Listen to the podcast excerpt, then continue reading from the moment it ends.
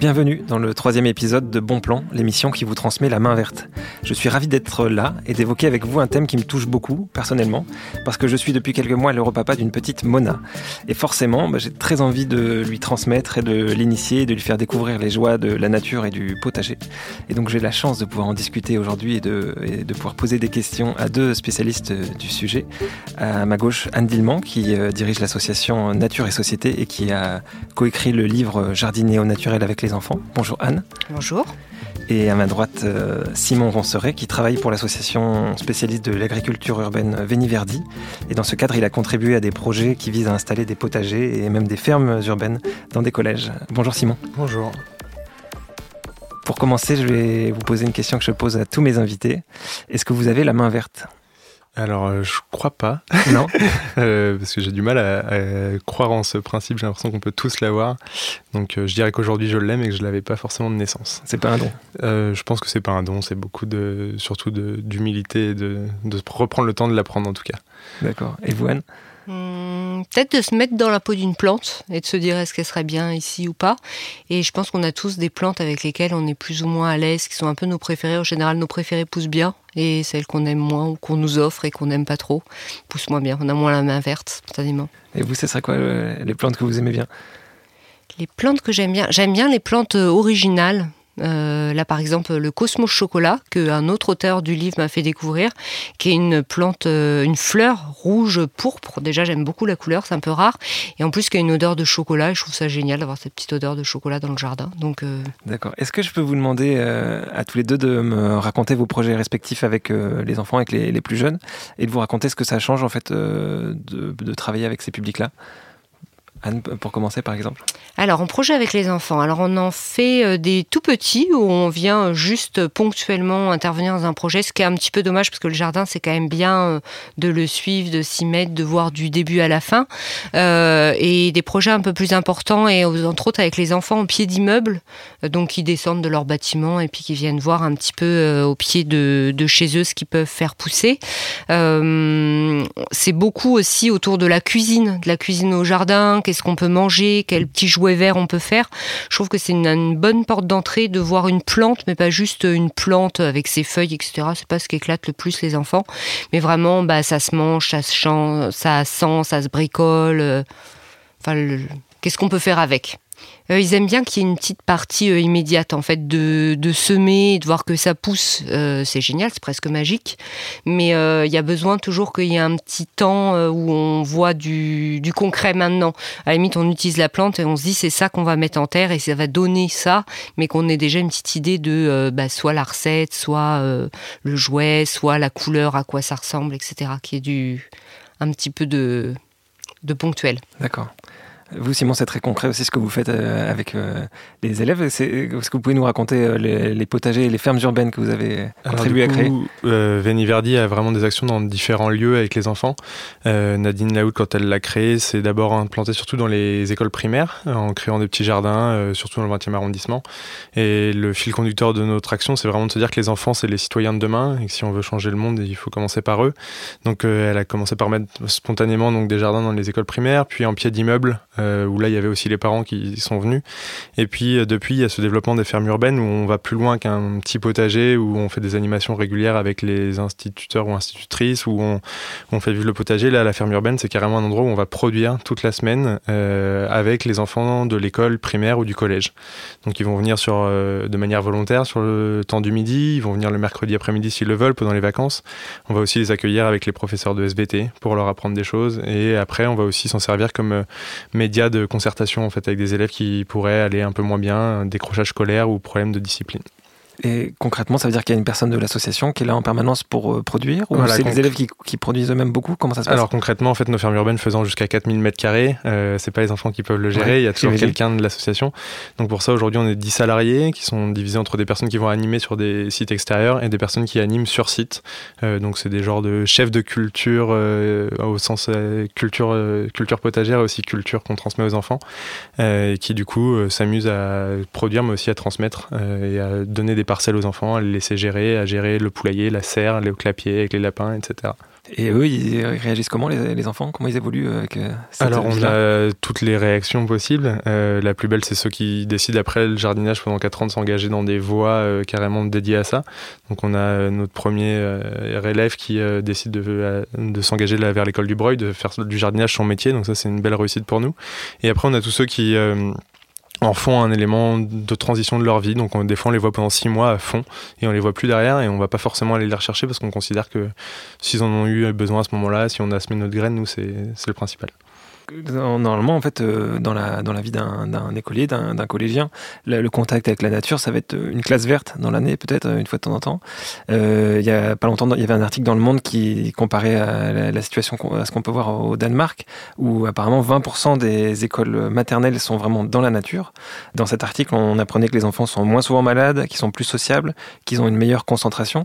Est-ce que vous, ce que vous proposez, c'est un bon entre-deux entre la situation actuelle en France qui est quasiment euh, pas de contact avec la nature, et la situation parfaite au, Danemark qui est malheureusement un peu loin et, qui qui concerne pas grand monde de l'école en pleine nature. Est-ce que vous c'est un entre-deux? Est-ce que ça peut apporter les, avantages dont on parle, donc être moins souvent malade, plus social, mieux se concentrer Est-ce que euh, allez-y Simon pour commencer par exemple euh, J'ai l'impression qu'on pourrait aller de toute façon toujours plus loin, et donc c'est ce qu'on souhaite. après, notre idée c'est aussi de montrer qu'on peut toujours faire avec moins. Donc ne pas être fataliste, ne pas se dire que c'est pas possible quand on a des écoles parisiennes typiquement qui sont très petites en général en, en termes de, cours, euh, bah voilà, on rêverait d'y mettre un grand potager, mais il faut garder de la place pour les ballons, pour tous les élèves, pour tout ça. Donc là, on va chercher à réfléchir la verticalité, même mettre de la nature en classe au final, mhm. pas forcément se dire qu'on peut sortir. Et puis après, il y a toutes les fois où on va essayer quand même de sortir les enfants. Et donc là, en fait, on a quand même le bois de Vincennes, le bois de Boulogne, euh, des parcs réguliers. Enfin, il y a moyen de sortir les élèves si on le veut. Euh, là, les contraintes sont plutôt de l'ordre de Vigipirate et de ces choses-là, mais on peut aujourd'hui quand même redonner de la nature, même en ville, aux élèves. Et oui, parce que j'imagine que ça doit être assez compliqué en fait euh, d'arriver devant un directeur d'établissement qui, a, qui, a, qui fait face à des tas de règles et de contraintes euh, administratives et, réglementaires et lui dire bah, on va mettre euh, des poules ou un peu Alors, potager comme on fait. On arrive rarement devant eux, c'est eux qui viennent nous chercher. On cherche à ce que ça, enfin, que ça émerge en tout cas des établissements. Notre but il n'est pas de venir s'imposer parce que sinon on sait très bien que ça prend pas et ça ça nous plaît pas dans de toute façon en termes de dynamique. Après effectivement on est souvent là pour les accompagner à lever tous ces verrous et tous ces freins qu'il y a partout dans tous les sujets mais euh, quand on y croit, en général, ça marche. Même question, euh, Anne Dilmont, qu'est-ce que ça apporte aux, élèves? J'ai même vu une étude euh, qui a été publiée en 2016 et qui disait que les enfants qui jardinent deviennent plus souvent des adultes qui consomment des légumes. toutes ces choses-là, tout euh, cet apport-là aux enfants, vous le voyez dans vos animations, dans vos contacts avec les enfants? Je sais pas s'ils mangeront plus de légumes, mais je pense que par contre, il y aura par exemple au niveau de, des légumes, au moins des fruits, etc. Ils sauront déjà à quoi ça ressemble. Il y aura peut-être plus de tolérance aussi vis-à-vis des fruits abîmés, des légumes abîmés, des choses comme ça. Ils consommeront certainement euh, différemment. Après, euh, nous, la façon dont on le fait, c'est plus se dire une espèce euh, d'égalité d'accès à la nature. On est conscient qu'on a besoin de préserver l'environnement, pas parce que c'est Gaïa, notre terre-mère, ou quelque chose d'un peu complexe, mais parce qu'on habite dessus et que c'est notre environnement, que c'est l'air qu'on respire. C'est enfin, c'est c'est notre maison à grande, à grande échelle. Donc euh, pour le coup, euh, bah, ça c'est important que les enfants ils se rendent compte de leur environnement, que ça soit leur environnement humain, ce qui les entoure, qui c'est qu'il y a autour d'eux, euh, qu'ils ouvrent les yeux, qu'ils se disent un petit peu, et puis aussi au niveau des plantes, qu'ils connaissent un peu les noms, enfin qu'ils aient des repères. Et en fait, les programmes scolaires ils sont tellement remplis en ce moment, on rajoute tellement de choses sur même des choses très bien sur la citoyenneté, mais sur l'initiation à l'informatique, à l'anglais, à l'hygiène dentaire, à tout un tas de choses. Mais et pour le coup, tout ce qui est un petit peu euh, découverte de ce qui nous entoure, c'est en train de passer à la trappe, alors que bah, il y a des enfants, par exemple, même qui arrivent en France, qui ont besoin de découvrir un peu leur nouveau cadre de vie, leur nouveau décor, et puis euh, d'autres enfants où tout simplement ils ont besoin de ça pour euh, bah, se construire, prendre un peu de risques, toucher un peu de choses, etc. C'est quand même très différent de du livre, de l'écran, de choses. C'est vraiment enfin c'est du vécu. Et ils en ont ils en ont besoin. Donc euh, c'est aussi de se dire que tous aient accès à ça. Et comment vous le voyez qu'ils en ont besoin et est-ce que ça leur apporte le fait de toucher de ce vécu dont vous parlez? Hum, Est-ce qu'ils sont différents entre, la, entre le début d'une séance et la, bah, fin Est-ce qu'ils changent Quand on met des règles dans, dans la vie, bah souvent on voit pas trop à quoi ça sert, enfin quel intérêt de les respecter, pourquoi, comment. Là, quand on explique pourquoi ou comment il faut faire ça, et ben on voit que ça pousse ou que ça pousse pas tout simplement. Si on le voit aussi parce que c'est quelque chose de très dépaysant pour eux euh, d'aller euh, dehors et puis le côté émerveillement, on le voit quand il y a un enfant qui revient complètement hystérique parce qu'il a trouvé quelque chose, une petite bête ou que enfin sa tomate, euh, il ça y est après la fleur, c'est passé à la, tomate et que c'est sa première tomate sur quelque chose qui l'a fait pousser. On le voit que c'est un bonheur et que c'est de la réussite scolaire, mais de la réussite au jardin. Mhm. Donc c'est et puis ça doit beaucoup le changer parce que quand même souvent ce qu'on dit aux enfants c'est ne mets surtout pas tes mains dans la, terre, c'est sale, on dit toujours ça. Euh, à l'inverse, il y a des campagnes aux États-Unis euh, où on entend euh, dirt is good. Il y a même un, livre qui est sorti sur le sujet qui dit que le, fait de mettre les mains dans la terre, ça, donne accès en fait à, des bactéries qui sont positives et, qui sont c'est même bon pour le système immunitaire. Bon, je sais pas si on peut aller jusque là, mais est-ce que vous c'est un préjugé que, que vous devez contrer dans, le, dans, votre discours par rapport à ce qu'entendent d'habitude les enfants? Le fait que la terre ce soit sale. Là-dessus, ce qui est assez intéressant, c'est de se dire que c'est un, préjugé qui est de toute façon construit, euh, qui vient de ce que les parents leur euh, disent, parce que quand on regarde un enfant, spontanément, de toute façon, il va le faire. Mhm. Donc euh, je pense que le meilleur comportement, c'est celui quand même qui naturellement vient. Et donc quand on voit les enfants le faire, moi j'ai tendance à dire, bah, laissons-les plutôt faire. Et là-dessus, il y a quand même une différence aussi entre les gens qui vivent à la campagne en général et ceux qui vivent en ville. En, à la campagne, j'ai l'impression qu'on ne peut pas y échapper de toute façon de mettre les mains dans la terre. Donc les parents bah, lâchent prise et se disent, bon, bah, je vais plutôt donner des affaires pour que ça soit adapté à lâcher prise. Et ces affaires-là, c'est que les affaires pour être sales. Euh, en ville, on a besoin par contre de redire oui, voilà, euh, il faut se salir, on n'a pas peur de ça. Et là, les enfants, ils vont spontanément en fait. Après, qui est rigolo, c'est que par rapport à la tomate qui découvre, des choses comme ça, il y a tout le jeu avec les insectes qui est très intéressant, avec les vers de terre, où on le voit très bien que le ver de terre fait peur, par exemple, au début en général. Mhm. Et au bout de deux, trois séances, euh, ça devient quelque chose d'amusant, de fascinant, de comprendre comment il fonctionne. Euh. C'est-à-dire qu'au début, ils n'osent pas forcément le ils toucher. Ils n'osent pas le toucher, et puis euh, ça fait peur, c'est gluant, voilà. Et donc, bah voilà, au bout de deux, trois séances, même ça devient rigolo. Et ça, enfin, quand on a expliqué à quoi il sert, notamment le ver de terre, les gens deviennent hyper fiers d'en avoir une dans leur parcelle. les petits, ils nous disent Ah, j'ai plein de vers de terre, donc c'est bien. Bah oui, c'est bien. Et, justement, par rapport euh, aux règles que vous mettez ou non, euh, dans le, toujours dans le, reportage du Monde dont je parlais tout à l'heure et, dont je mettrai un lien dans la newsletter, euh, on voyait des enfants tout petits avec des, outils assez lourds, parfois qu'on pourrait considérer comme dangereux. Est-ce que vous encouragez, ça, l'accès à des outils auxquels d'ordinaire les enfants n'ont pas forcément accès? Alors nous, notre euh, idée, c'est vraiment de dire, euh, on donne tout quasiment, mais on explique ce qui va se passer si c'est mal euh, pris. Donc par exemple, tous les outils, que ce soit une bêche, une houe et tout ça, on va les donner aux, enfants. Par mhm. contre, c'est la partie métal, c'est toujours la tête en bas, et on pas au-dessus de la ceinture. enfin voilà, on explique aussi, bah, c'est pas grave si tu te la mets dans le pied, ça va faire mal, mais par contre voilà, si tu te la mets dans le ventre, ça va faire très mal. pareil pour le sécateur. On, et puis après, on va chercher à la, concentration de l'élève, qui soit vraiment, qui regarde ce qu'il ce fait en permanence permanence euh, là-dessus, il y a toujours un, quand même une limite au lâcher prise. On fait attention quand même de pas, voilà, de pas aller tout ce qui est mécanique, notamment euh, perceuse et tout ça, que chez des adolescents ou plus grands. Et puis après, voilà, on, les scie sauteuses et tout ça, il est hors de question qu'ils y touchent. Donc on va essayer de graduer aussi mhm. euh, l'accès à ces outils en fonction de l'âge, mais tout en se disant que si de toute façon on n'apprend pas, on n'y arrive jamais. Donc il faut lâcher prise. Et puis souvent, on se blesse plus avec des choses non dangereuses que quelque chose de dangereux qu'on manipule avec précaution. Mais après, c'est des choses sur la logique parce que par exemple, la terre, toucher la terre, le côté tactile, etc., c'est carrément sympa et il y a besoin de le faire. Par contre, en fonction de l'endroit où on jardine et de l'état aussi du sol et de éventuellement ce qu'on pourrait trouver euh, comme mauvaise surprise dedans, on va prendre plus de précautions. Pareil, si on est peu d'encadrants, on va mettre peu d'outils euh, à disposition pour que ça soit plus facile à regarder. On va mettre des distances entre les enfants aussi pour vérifier qu'il n'y en a pas un qui peut mettre un coup d'outils. Euh, tout ça, et peut-être aussi des outils avec moins de manches pour que aussi il y ait moins de périmètre mhm. d'action de l'outil. Donc euh, des choses comme ça, des, questions euh, de, bon sens euh, qu'on va, qu'on va mettre en pratique.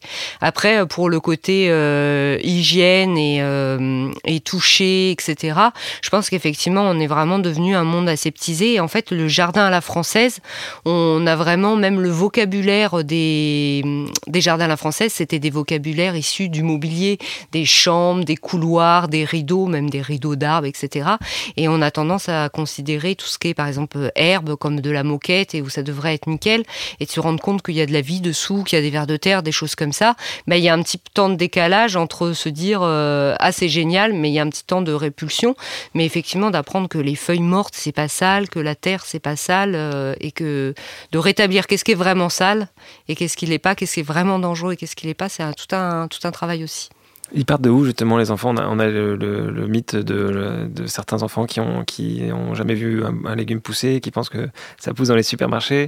Euh, est-ce qu'ils sont plus au courant que ça? Est-ce qu'ils ont déjà manipulé des, outils? En général, j'imagine qu'il y a beaucoup de différences, mais en général, vous êtes confrontés à, à quel type de public Il y a des adultes qui savent pas aussi. Hein. Moi, j'ai eu un adulte végétarien, il avait aucune idée de à quoi ressemblait euh, tel légume au départ. Et voilà, c'est euh, ça dépend, euh, ça dépend des enfants. Ils ont vraiment pas du tout tous le même niveau et pas aussi tous le même intérêt. Et ce qui est bien avec le jardin, c'est que ça permet aussi d'aller un peu sur plein de niveaux et que bah, le jardin, c'est aussi un lieu de jeu. Ça peut être un enfant juste qui a envie de se balancer dans un hamac, un autre qui a envie de lire une histoire au jardin.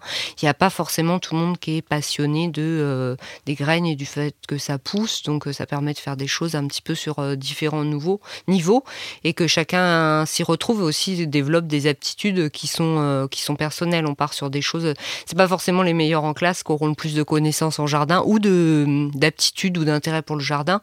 Et des fois aussi ça fait des réussites autres ou des découvertes autres ça rechange les, les, hiérarchies dans la classe. Voilà. Ouais, du coup, là-dessus, ce qui est très intéressant, c'est que les, les élèves ont des, donc, des connaissances de base qui sont assez diverses. Et en fait, euh, on se rend compte qu'on pourrait avoir des, des, clichés, notamment par rapport aux classes sociales et à leur accès à la nature, qui sont pas forcément les vrais, parce qu'on se rend compte, nous, qu'on a pas mal d'enfants originaires de l'immigration, qui, notamment, de par leur retour au pays l'été, en fait, ont un contact des fois à la nature euh, et à l'agriculture qui est beaucoup plus fort que d'autres euh, élèves de milieux sociaux plus favorisé Et donc, ce qui est très rigolo après, c'est de surfer dessus et de se rendre compte que voilà, euh, il y en a qui nous parlent d'espèces qui poussent dans leur pays. donc là, nous, on a essayé de faire pousser de la papaye, on a essayé de faire pousser du teff qui vient d'Éthiopie. Enfin, on, essaye aussi de jouer là-dessus et de se dire, bah, finalement, si jamais on tombe aussi dans le cliché, on ferait pousser que dans un jardin français de la patate, des tomates et tout, et on se couperait d'une part de la mhm. population qui ne mange pas ça en fait chez elle. Donc là, on essaie de faire pousser du tarot, de l'igname, euh, de jouer aussi sur cette multiculturalité au sens, euh, enfin là, agriculturel Ça, c'est très intéressant de voir déjà euh, qu'est-ce qu'on fait pousser, avec quel enfant, pourquoi. Et ça marche Et ça marche. et ce qui est intéressant, même de toute façon pour nous, c'est de se rendre compte qu'on peut faire pousser de la patate douce, oui, en France. Euh, donc on en voit de plus en plus en supermarché qui vient d'Israël ou de loin, mais il y a des producteurs en Val-de-Loire qui ont essayé, ça marche, et nous, on y arrive sur les toits parisiens. Donc c'est jouer avec les cultures. Et puis après, sur le côté euh, hiérarchie, c'est quelque chose qui, au quotidien, est flagrant. C'est que là-dessus, on a besoin de pédagogie projet de plus en plus quand même pour euh, montrer aux gens que tout le monde est capable de quelque chose. Et on s'en fiche qu'il y en ait certains qui n'arrivent pas en maths, il y en a qui n'arrivent pas en français, du moment que tout le monde arrive à faire quelque chose et que derrière on valorise les aptitudes de chacun. Nous, on l'a vu avec une mare, par exemple, qu'on a créé au collège avec une classe de sixième sur un an. Bah, celui qui est capable de calculer le volume de la mare, c'est pas celui qui est capable derrière de penser à comment on va la tracer au sol. Quoi. Et ça, c'est très amusant de, voir comment chacun est complémentaire. Hein. Et à l'heure où on stigmatise beaucoup et où on met notre société dans des cases, le jardin permet quand même en général de remettre tout le monde euh, sur le même pied. Quoi. Et vous pensez que ça peut inspirer euh, les autres professeurs des établissements par exemple?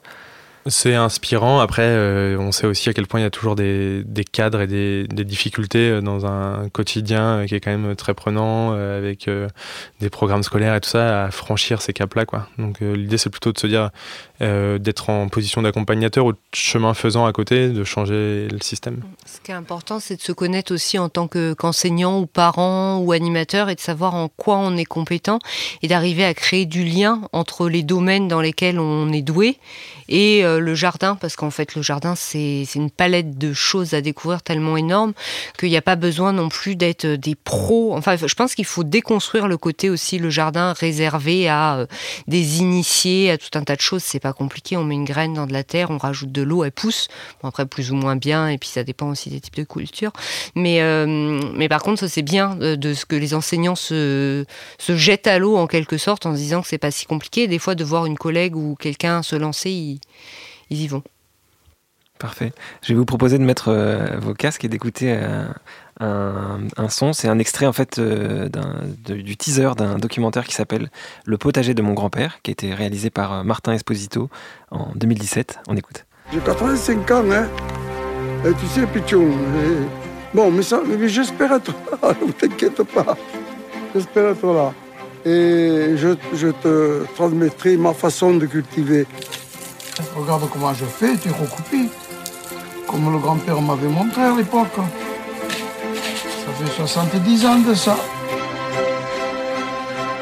Voilà, donc c'était un, extrait du teaser du documentaire Le potager de mon grand-père. Est-ce que vous l'avez vu ce documentaire? Oui. Oui. Moi j'en ai un très bon souvenir, euh, vous aussi Simon. Oui, parce qu'il fait écho à plein de choses aussi euh, personnelles euh, dans ma trajectoire, mais puis qu'il est intéressant parce qu'il il montre bien ce, parallèle entre ce qu'on cherche à remettre en place aujourd'hui dans une agriculture, ce que certains ont enlevé il y a 40 ans et ce que c'est en fait les gens il y a 100 ans. Donc là-dessus, c'est beau de voir les allers-retours de notre société. Oui, parce qu'en fait, c'est l'histoire de la, transmission de, euh, de savoir euh, du, jardinage par un grand-père à un petit-fils. Donc le, petit-fils, c'est effectivement Martin Esposito, le réalisateur. Et euh, donc je, je vous révèle pas tout, tout ce qui se passe dans, dans le film, mais y a, le, réalisateur prend conscience en fait de tout le savoir et de toutes les c'est du savoir aussi concret donc parfois les, semences les, semences que son grand-père a hérité lui-même de son grand-père, etc. Euh, est-ce que le renouveau du potager actuellement et tout ce que vous proposez, vous, euh, euh, comme activité avec les enfants, est-ce que ça, ça peut justement participer à favoriser la transmission de savoirs qui sont menacés ou qui pourraient être perdus? Menacé ou perdu, je sais pas. ce qui est sûr, c'est que ça peut permettre de refaire du lien avec des vieilles générations qu'on a parquées dans des maisons de retraite et dont on oublie à quel point aujourd'hui ils ont des choses à nous transmettre. Euh, je pense que ça rejoint ce qu'on évoquait tout à l'heure dans la façon dont on met notre société dans des cases. Aujourd'hui, vous avez euh, des instituts médicaux pour les personnes qui sont handicapées, vous avez des maisons de retraite pour les personnes âgées, vous avez, enfin voilà, on est tous chacun dans une case. Et là où avant, dans un village rural, tout le monde aurait vécu dans les différents foyers, et le fou du village euh, mettait les mains à terre, la grand-mère mettait à terre, le grand-père sortait les vaches, tout le monde était ensemble et partageait ça en fait. Et donc quand on fait de l'intergénérationnel aujourd'hui, des fois ça me fait rire parce que j'ai l'impression qu'on essaie juste de réparer quelque chose qu'on abîme au quotidien. Donc on en a besoin de cette transmission, mais elle n'est pas perdue non plus. Quoi. Ce, que, ce que je veux dire, c'est que euh, dans certains milieux sociaux, en tout cas, notamment dans les villes, on est en train de redécouvrir le, jardinage et euh, certaines techniques. Et euh, il y a beaucoup de personnes, personnes qui malheureusement n'ont pas reçu de savoir de leurs parents et qui donc sont complètement coupées en fait et qui doivent tout apprendre dans des livres ou sur Internet, ce qui est bien, mais le, le, fait de, de transmettre avec des plus aînés, ça des plus âgés, ça permet, ça permet aussi d'avoir de, d'avoir accès à des, à des savoirs vous, vous confirmez cette, euh, cette idée-là? Bah, je me dis que le jardin, c'est beaucoup lié à l'affectif, au souvenir. Par exemple, on a envie de, de, voir pousser des plantes qu'on avait vues pousser ailleurs et qui nous rappellent, etc. Euh, le jardin, c'est pareil. Il y a beaucoup de transmissions et de souvenirs euh, du potager. Moi, beaucoup le potager de ma grand-mère, de l'avoir vu, elle me montrait pas forcément beaucoup de choses, mais euh, parce qu'elle me disait aller jouer, elle avait l'impression que c'était un peu une corvée en fait le jardin, mais quand même c'est resté ancré certaines choses le potager aussi de quand j'étais petite. Et euh, bah, pareil, je me dis qu'aussi il y a des choses, soit que leurs grands-parents leur montreront, et s'il n'y a pas des grands-parents qui ont un bout de terrain, et ben que nous, on soit aussi euh, des passeurs. Après, peu importe notre, euh, ce qu'on devient, il est constitué de plein de rencontres et de temps. nous, on fait partie de, de ces moments-là de, de découverte d'apprentissage.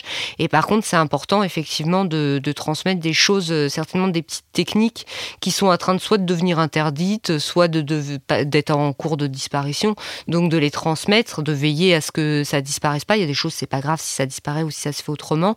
Et euh, vous, de pensez à quoi comme, euh, comme technique, par exemple? Comme technique qu'on serait en train de d'oublier, je pense pas à des choses liées aux enfants, je pense à tout ce qui est bouilleur de cru, etc. C'est pas de l'éducation, non, mais tout ce qui est euh, j'ai pas d'exemple immédiat. les purins, par exemple, qui sont menacés. Les, purins, oui, mais moi je connaissais personne qui faisait vraiment ça en appelant ça comme ça. Ça, ça mijotait certainement dans un coin de jardin euh, sans avoir vraiment. On a mis beaucoup de termes et de mots, j'ai l'impression, sur des choses qui se faisaient euh, naturellement. Des décoctions, il y en a tout le temps. Est-ce que. Non, sur les savoirs, moi, il y en a un enfin, qui me vient en tête, c'est par exemple l'usage de la faux euh, Aujourd'hui, mm. en France, vous avez quasiment plus personne qui sait couper de l'herbe avec une faux. Et si jamais on enlève les débroussailleuses et les tondeuses demain, enfin qu'on n'a plus de pétrole, on a des espaces entiers qu'on saura plus entretenir. Je trouve ça très amusant en fait de se dire que là, sur ce truc-là précis, bah voilà, on a, on aura un mal fou quand tu auras plus de pétrole à, tondre les milliers de pelouses qu'on s'évertue à, on aura mal garder en moquette. Il y a des gens qui vont se faire mal au dos. Vous, vous savez le faire? Non, non, non. Et c'est un de mes regrets. J'aimerais bien apprendre à le faire avec quelqu'un qui sait le faire parce que le geste est tellement précis mm. et joli que ça s'apprend. Quoi. Mais je remarque que tous les deux, vous avez bénéficié de, des conseils de, la génération de vos grands-parents pour, euh, pour le jardinage. Ça, a l'air de vous avoir influencé tous les deux. Oui, complètement. Oui, grands-parents, parents, oncles et tantes. Enfin, il y a eu des transmissions de chacun et de chacune des techniques qui ne sont pas forcément les mêmes. Quoi. Vous avez des souvenirs en particulier? Moi, j'ai euh, notamment un souvenir très précis d'un oncle euh, qui sait planter les poireaux comme personne, euh, mon tonton Guy, qui voilà, est capable de planter des poireaux à une vitesse incroyable, parce qu'il a appris à le faire lui-même dans des contextes où il fallait produire du poireau rapidement. Et donc, en fait, là-dessus, on perd pas de temps comme on le fait aujourd'hui, à en planter un par un, à remettre de la terre. Non, non, c'est la botte est dans la main, on y va, voilà. Je pense qu'il y a des gens qui nous écoutent et qui fulminent parce qu'on a, on a dit beaucoup de, choses sur l'importance en fait qu'il y a d'apprendre et d'initier les enfants au jardinage. Mais on a donné peu de conseils concrets jusque-là. Alors je vais vous, je vais vous demander euh, comment on fait pour euh, habiller, voire pour équiper les enfants? Comment on choisit euh, les activités, les, les, les, initiations en fonction de leur âge et des saisons? Quelles sont les, les astuces pour leur apprendre ces cette activité qui demande beaucoup de patience. Or, la patience n'est pas toujours la qualité première des, enfants. Euh, comment on fait pour transmettre des connaissances? Je sais qu'il y a des gens qui lisent des histoires euh, où on met en scène le savoir qui va être utilisé après. Est-ce que vous pouvez me donner une, liste comme ça de conseils pratiques à mettre en place? En vêtements, en habillement, en équipement, moi je pense juste qu'il faut euh, être à l'aise, euh, que ça soit pas une corvée, toute une aventure d'aller au jardin comme si c'était euh, quelque chose de très très compliqué. moi quand j'étais petite, on avait les vêtements de jeu et puis on avait les vêtements un peu plus classe. Je pense que c'est bien d'avoir toujours des tenues qui craignent rien et voilà, de pas forcément être en bottes parce qu'on a chaud aux pieds, etc. Mais d'avoir des vieilles chaussures, des vieux pantalons, des vieux pulls, des vieux t-shirts et puis on y va et puis on voilà. Et puis d'avoir des outils euh, adapté à sa morphologie, de pas prendre des, euh, des énormes arrosoirs qui pèsent euh, un poids énorme quand on les transporte plein d'eau, d'avoir des petits outils, pas non plus des outils de camelote en plastique mhm. qui vont se tordre au premier, voilà, puis qu'on comprenne que quand même on fait du vrai jardinage, c'est pas non plus de la dinette, voilà. Donc, mais sinon en équipement en particulier, peut-être beaucoup de choses pour observer. En fait, je pense que déjà on peut passer énormément de temps au jardin à regarder les petites bêtes, à avoir des choses pour les voir en plus gros, pour les attraper sans leur faire de mal, apprendre à respecter le vivant, à soulever les feuilles, à voir ce qui est sous les pierres, euh, à sentir, à, colorier avec euh, une plante, etc. Euh, et de juste déjà d'apprendre à observer. Il y a beaucoup de temps à passer juste en étant assis, en faisant des petits mondes, des petits, des petites maisons, des petites choses comme ça au jardin. Bah déjà on s'assoit dedans, on y passe du temps et c'est déjà un bon premier pas. Ça peut être un herbier, par exemple, le, cahier d'observation un herbier, mais les herbiers, des fois, ça a du mal à sécher correctement, etc. Il y a par exemple, on peut prendre aussi des feuilles, mettre une feuille au-dessus et passer du pastel. Ça, il y a plein, plein de personnes qui le font. C'est très, très simple. Et puis après, apprendre, en profiter pour apprendre à savoir comment s'appelle la plante et puis écrire son nom dessus, faire une petite collection, etc. Euh, on peut aussi, si les parents euh, aussi les, les, smartphones, pourquoi pas se faire un herbier photographique, aller faire un une collection aussi des petites bêtes du jardin, de les prendre en photo, puis au fur et à mesure collectionner toutes les petites bêtes qu'on a dans le jardin. C'est pareil, si on est à l'aise avec autre chose, on peut en profiter. On peut faire mhm. de la musique aussi au jardin, le bois sec. Ça fait vraiment au niveau percussion, il y a des choses très très sympas avec les tout petits, avec votre petite fille. Mhm. Non, et faire des petits rythmes, des choses comme ça, de déjà sentir les premières. Les petits aussi, ils sont très très, ils ont un odorat plus développé. Même limite les nouveau-nés, des fois ils sentent vraiment les odeurs, on les voit soit être attirés, soit répulsion, etc. Donc d'aller déjà sentir, toucher, etc il y a déjà pas mal de petites choses à faire. Euh, sympa. Il n'y a pas d'âge pour démarrer. Il n'y a pas d'âge pour démarrer. On peut être au jardin avec un petit, euh, petit tapis au sol et être euh, dans les odeurs et les bruits du jardin quand on est tout petit. On fait attention qu'il n'y ait pas des, trop de petites bêtes piquantes ou de choses comme ça ou de choses dangereuses à attraper à proximité. Mais J'ai bien noté. Et non, par rapport à l'âge notamment, je, pense souvent qu'on peut faire toute la même chose avec tout le monde. Euh, c'est-à-dire que semer une graine bouturée, vous pouvez le faire de 3 à, 40 ans. Euh, après, c'est ce qu'on va mettre derrière en fait qui va être intéressant, c'est de se demander qu'est-ce que vient chercher la personne ou qu'est-ce qu'on a envie de lui transmettre avec ce moment-là. Donc soit on peut transmettre juste de la poésie, de la magie, de ah une plante ça, se multiplie autant qu'on veut, c'est quand même trop beau, c'est-à-dire qu'on peut en offrir autant qu'on veut quand on en possède et il y a tout ce côté déjà magique. Vous aurez des gens qui, auront besoin de savoir que c'est de la multiplication cellulaire qui fait qu'on pourrait pas le faire avec le corps humain parce que les cellules euh, animales ne se reproduisent pas comme les cellules végétales, etc. Donc en fait, on peut glisser tout un tas de petites choses euh, comme ça derrière une même activité. Et après, par rapport à, ce côté, euh, quand même, on peut tous faire quelque chose. Moi, j'adore tout ce qui est sensoriel. Et j'aime beaucoup même les adultes leur faire fermer les yeux, en fait, dans le jardin. Et leur faire euh, reprendre conscience de, leur nez, de leurs oreilles, euh, de ce qu'on oublie, en fait, souvent aussi dans notre rythme effréné en ville. Et là-dessus, vous avez des réactions très marrantes où vous faites fermer les yeux à des adultes, vous leur frottez une feuille de mélisse citronnée devant le nez. Il y en a qui vont vous dire Ah, c'est un citronnier. Et en fait, là, on retrouve la racine du citron, citronnelle, mélisse citronnée. Et effectivement, il y a cette odeur-là et, voilà, ils auraient vu la plante, ils n'auraient pas osé dire ça. Mhm. Et en fait, de, par juste l'odeur, ils le disent. Et ça, c'est trop beau aussi de se rendre compte que voilà, nos sens euh, nous disent des choses qu'on oublie souvent. quoi. Donc tout ça, c'est des choses assez immédiates qui peuvent euh, permettre de justement euh, résoudre le dilemme de la, patience dont, dont, je parlais tout à l'heure. Oui, il faut pas avoir peur. enfin, la patience, euh, on peut multiplier les choses en fait. Si on a, enfin, si l'élève ou l'enfant a envie de changer d'activité, on peut multiplier les choses à faire autour de nous dans un jardin. Il y avait plein de choses à voir, à toucher, etc. Puis après, la patience, elle vient des fois sur le plus long terme. Effectivement, là, c'est sur l'idée de j'ai mis une graine. Bah, le lendemain matin, on a très souvent qui reviennent dans leur parcelle qui disent bah c'est toujours pas bougé. Oui, bah non, on attend, ça va venir et puis on verra quand. Et là, de leur faire comprendre aussi que ça peut aller plus ou moins vite, qu'on peut jouer aussi avec la nature, ça c'est rigolo. De leur montrer que si jamais on met un bout de plastique dessus, il va faire plus chaud et donc euh, ça va aller plus vite qu'à côté s'il fait froid. Il y a quand même un petit côté aussi amusant dans, dans l'agriculture et le jardinage qui est la domestication de la nature et comment on arrive à l'apprivoiser et à en faire euh, aussi quelque chose que nous on maîtrise quoi. Il y a une part d'incertitude aussi. Peut-être que la graine, elle, ne germera pas, malheureusement. Et ça, c'est le côté humilité que ça apporte qui est très intéressant. De se dire que, bah voilà, on a beau, même quand on sait très bien jardiner, il y a des jours où ça marche pas. Et ça, c'est génial. Ça veut dire que tout le monde peut, mais tout le monde peut aussi euh, se tromper. Mmh, puis de gérer l'échec autrement, parce que dans euh, c'est de se dire pourquoi ça n'a pas marché, comment je fais autrement, je réessaye et est-ce que ça marche? Et ça se décline après dans plein de domaines autres de la vie que le jardin. Et là, pour revenir aux activités qu'on peut faire, euh, si on est en été, il y a des récoltes, si on est au printemps, euh, il y a des semis. Là, euh, on, est au mois de novembre. Qu'est-ce qu'on peut faire actuellement en plein hiver au potager avec des enfants? Alors il y a des récoltes et des semis aussi. C'est vrai, Moins, moins, mais il y en a aussi. Moins, mais en fait, en fait là-dessus, on a tendance à penser le calendrier comme quelque chose qui, qui suit, mais en fait, on peut toujours tout faire, même des boutures. Là, vous pouvez en lancer en ce moment, des boutures de figuier, de framboisier, toutes les boutures d'arbustes. Euh, après, il y a tout le côté où en ce moment, c'est euh, un peu la fin de la, de la, beauté de la nature et en même temps le début du renouveau. Donc, regardez les feuilles qui se colorent, euh, leur changement de couleur, et puis regardez au sol, ça commence à grouiller aussi. Ça y est, voilà.